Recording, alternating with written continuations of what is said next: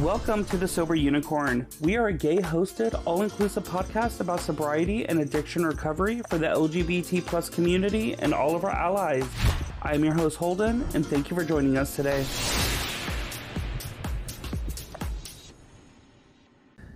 Hey, hey, hey, everybody, it's Holden back here again with the Sober Unicorn. Um, today's episode is going to be slightly different than normal. Um, we are not going to have any guests today. It's going to really only be me and kind of discuss with everybody my own journey of sobriety, um, what's recently been going on in my life, because there has been many, many, many changes. Um, for any of you that don't know, my name is Holden. I am the host uh, here at the Sober Unicorn. Um, and I previously did have nine months of sobriety until recently. So I kind of want to touch on that and kind of let everybody know what happened, what's going on, and be 100% honest and transparent in this podcast. Um, I want to be as transparent as many of my guests are here on this on this show. So we'll kind of back up to about six months ago. Um, my first three to four months of sobriety were incredibly strong.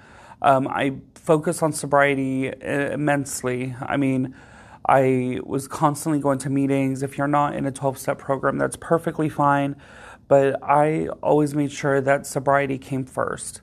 Um, until about six months ago, uh, my life has always been incredibly busy. I worked full time. Um, I went to school full time, normally in about six classes at once. I run a business with my art and photography, um, as well as I run the podcast and the website design, the t shirts, the merchandise, everything. Like, I designed all that myself and built the website and built everything for what it is today, um, all the social media marketing and so on. Um, and around two weeks ago is when things started trying started crumbling down around me. Um, my previous sister-in-law, so my ex's sister, committed suicide, and I work in the funeral. I worked in the funeral business. For anybody that didn't know, and sure, the family came to my funeral home, and I was discussing with the funeral director the details of the suicide, so she can kind of be prepared when going in to the the um, arrangement conference with the family. And somebody that really doesn't deal with the deceased bodies that often or that much at all, actually. Um, overheard my conversation and complained that it was unprofessional for me to discuss the details of the deceased's um, situation and cause of death. Um, for me, this is somebody I knew in my personal life. Um, me and my ex are very good friends, um, as well as, of course, I knew his sister. So, and I was discussing it in a very professional manner, um, not anything else. But um, I, so due to this situation, I was terminated from the company after a year and a half working there. Um, my schooling surrounded the funeral business. I was in school to become a mortician um, embalmer exactly. And so now I I'm thinking should I even continue school? Um, my my time in the funeral business was good, but I mean after a while you realize that the industry is not as service oriented as expected. Um, being in that type of that type of industry, so I mean it was very for me, and my perception, I mean, this is just my own personal opinion. It is very um, unethical and extortative of these families um, during some of the hardest times of their life. And so, I mean, I, I was kind of second guessing my career options um, a few months prior, anyways. But of course, being terminated from any job is not um, not what you want. Um, it's not what you go through. It's not what anybody wants to deal with. And unemployment here in the state of Texas can take up to four to six weeks to process. And that's something that I couldn't do. So, of course, I am terminated from my job. And so, of course, now I'm under a ton of stress financially trying to figure out what am I going to do. And also, school. Like, I am in six classes. I'm struggling immensely with the material that was being handed to me due to just the details of it. I mean, it was anatomy, microbiology. I mean, there was so much going on. And so, in the midst of this, I'm of course applying for new jobs, trying to stay sober. Um, and at this time is when I wanted to drink so much. I mean, it's when I just wanted to get plastered, annihilated, and just kind of forget everything that just happened. Um, but I couldn't, I, I, I, thought I couldn't do that. Um, and then what happened was somebody that I knew from my past uh, many years ago hit me up on Facebook. Um, and this is somebody that I found attractive, somebody that sexually um, we were compatible. And he was like, Well, maybe you should come over and hang out, blah, blah, blah. And his text messages to me read very meth head, to be honest. And I thought I was like, hmm, this this sounds a little fishy. So I, I messaged him back. I was like, are you like high or do you party? Do you do meth, coke, whatever? And he's like, no, no, no. I haven't done that many, many years. Um, like it's been forever. So I thought that if I went over there to participate in any sex act in general, that I was going into a safe environment, um, especially with the death, two deaths actually. My ex's sister passed away, and then his partner's sister um, actually passed away as well uh, two days later. Uh, my my mental state was very weak. Um, I was not focused on sobriety whatsoever. I was not focused on anything other than just my stress levels. And so I go over to this guy's house, and within 15 minutes um, of being there, he pulls out meth.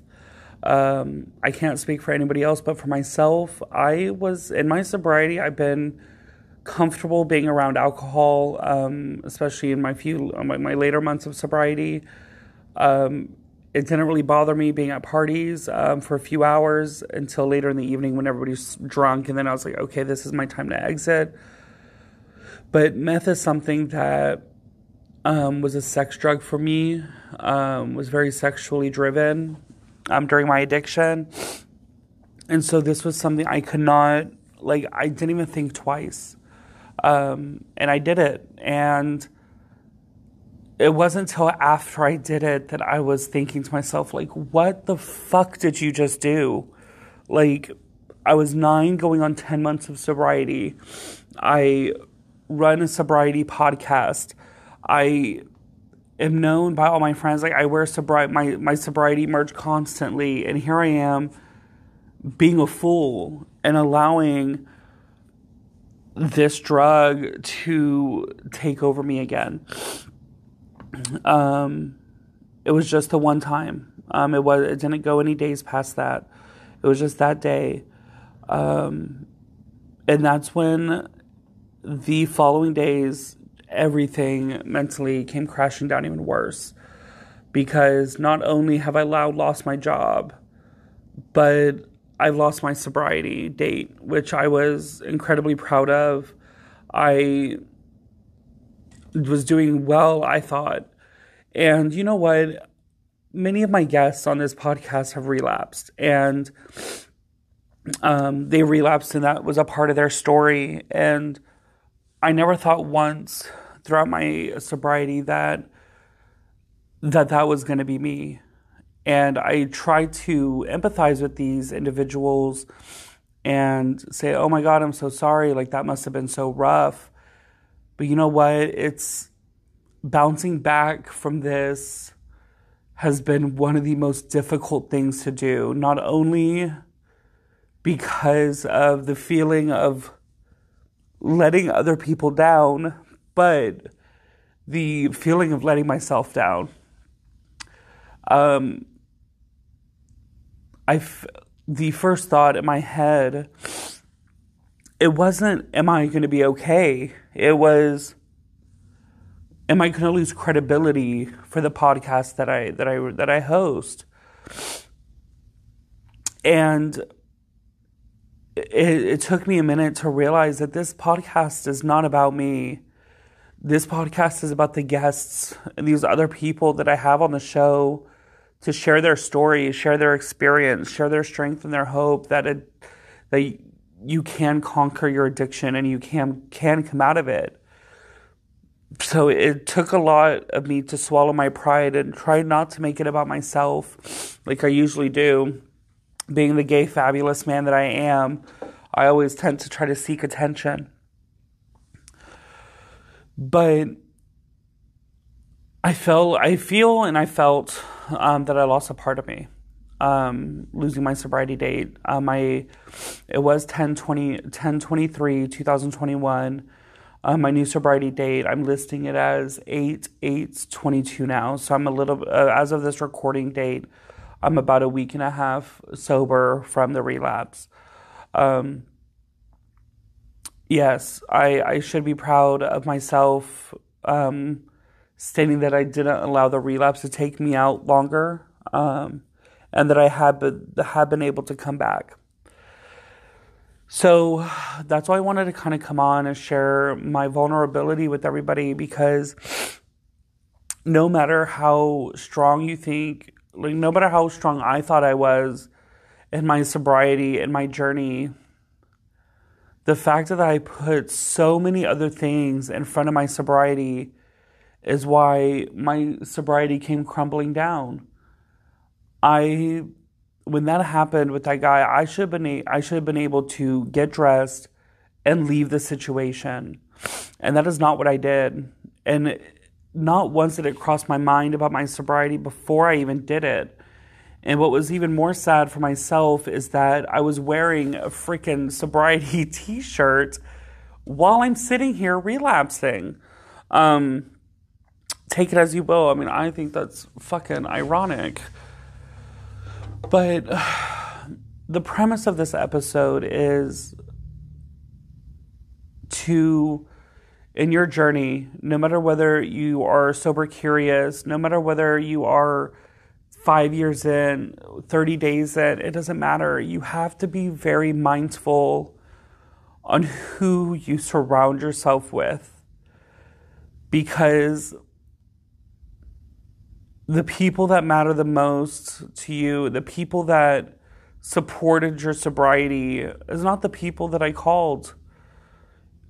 The person that didn't give two shits about my sobriety, knew that I was sober, um, and still put the substance in front of me, is the one that caused my fall. I wouldn't say he caused it. Like, it's not his fault because he's just as much of an addict as I was or am, but you I have to make sure that moving forward that I surround myself with people that are going to support and put my sobriety first. Um, so I don't ever have to try to put myself in this situation again. Yes, maybe years down the road, um, I can encounter situations um, like this and be able to walk away. But with everything that happened, uh, with the loss of a job and the the loss of everything, I did not lean on anybody. Um, I isolated myself. I shut down mentally, thinking that there was nowhere for me to go. And then finally, in those weak moments, is when I allowed my addiction brain to get the best of me and to cause me to lose everything that I had worked so hard for. Um, the day after everything happened, um, I was listening to Macklemore, um, uh, Macklemore song, "Starting Over," and it t- discusses about how he was three years sober before his relapse, and that he relapsed, of course, drinking two alcoholic beverages, two styrofoam cups, is what he says in the song, and how you have to swallow your pride. Um, in order to move forward, you have to admit your mistakes. You have to admit your faults. Um, and even though you're starting over, it doesn't mean that this is the that that that nine months was for nothing. Because in that nine months time, I could have overdosed. I could have crashed into a house drunk um, while driving. So, I mean, those nine months were worth something. Um, and even though I may be at, what, nine days, I believe, sober, nine, ten days sober as of today, that it doesn't mean I still can't be there for those who are still suffering, that I can't be the person for that other suffering alcoholic or addict to call. But I have to put my own sobriety first and foremost before any guy or anything. Um, because next time I may not be so lucky. I may not be able to pull myself back into the rooms. I may not be able to swallow my pride. Um, I mean, as gay men, we are good at swallowing everything except our pride. Um, but yeah, after, um, before listening to that song, I thought about giving up entirely and saying, you know what, fuck this. I'm out. I'm done. I'm done with the program. I'm done with all these other sober people in my life. Um, I didn't talk to my sponsor for like two days because I just wanted to be left alone in my own thoughts, which can be very, very dangerous. Um, but just because I slipped up once doesn't mean that I can't start over and then have 10 years, 20 years of sobriety. Um, this one mistake does not define who I am as a sober person, and it does not define my worthiness in the sober world either. Um, I'm nine days sober, becoming stronger than ever, realizing that I fucked up and that everybody makes mistakes. So, if I let anybody down listening, I just want to say I'm sorry. But the sober unicorn is here to stay because again, this this show, this this podcast is not about me. It's about other people being able to come on here and share their stories of hope, share their experiences, and show that it'll be okay. Yes, I'm emotional. I'm a big old bitch. Um, but I'm emotional because I've never had to be vulnerable like this in my life. I've never had to, other than to one person, tell my fuck ups to. Um, but when you tell your person, like the per- the main person in my life that knows that I'm sober and supports it and everything, and I had to call, make that phone call to him saying that I fucked up like it you could hear the disappointment in your own voice as well as the other person's voice. And so making like this episode here is like me telling two, three thousand people. It's it makes me feel like I'm making that phone call again two to three thousand times. So, but I'm back. Um, this time around, I have to focus on my own sobriety. I have to do the work. I have to be there for others and I have to make sure any situation, place, person in my life that they're here for a reason and they're here to support my sobriety and they're here because they want to see me be the best version that I possibly can be. And if they don't want to see me be the best that I could be, and if they don't support my journey 150 fucking percent, then they are not needed in my life whatsoever because when I put people that didn't give a shit in my life is when I made mistakes. I let the addiction get the best of me and I allowed and I allowed my hard work just to slip away.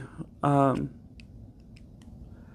but yeah, I mean that's it's gonna be a short episode today. I just kind of wanted to come come on here and let everybody know what was going on um, with my own journey. So This is Holden um, with the Sober Unicorn. Sorry, future episodes won't be this sad, sappy um, bullshit. Um, we we try to keep the Sober Unicorn light, lively. Yes, be real with our stories and our struggles of addiction, but to know that there's happiness. Because trust me, even though I'm a sad bitch today there's so much happiness in sobriety. I the the nine months, the the past nine months of my journey have been the most incredible times of my life. The people that I've met, the the parties that I've been to with sober people, the just everything in general has been incredible. And so I don't want to diminish the time that I had in that nine months with this one slip up because this slip up is was causing this emotion, not not not restarting my journey, but just knowing that that moment that when I thought I had it myself and when I thought I was back in control, when I put job, business, everything in front of my journey is when I lost it all. I lost all of it. So I got to know that I have to put my sobriety journey first because while I actually this is my second go um, recording this episode, um, the first time around, two minutes in, I got a phone call and I got a really good job offer. So you have to understand that everything happens for a reason.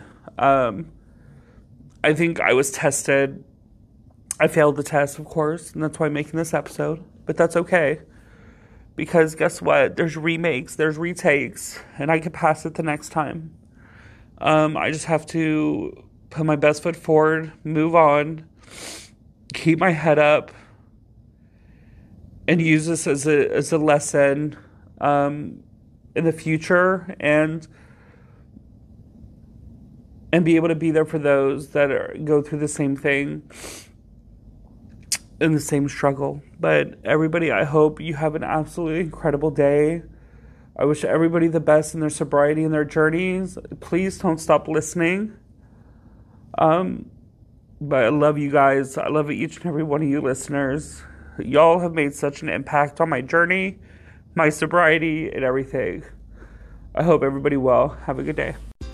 Thank you again for listening to today's episode. Hit that follow button to be notified about new episodes every week. If you'd like to reach out to us, you can find us on Instagram at The Sober Unicorn Podcast or on our website at TheSoberUnicornPodcast.com. There you will find our episodes as well as our very own sober owned shop featuring products from small businesses that are sober owned. And remember, everyone, don't be normal, be a unicorn, but better yet, be a sober unicorn.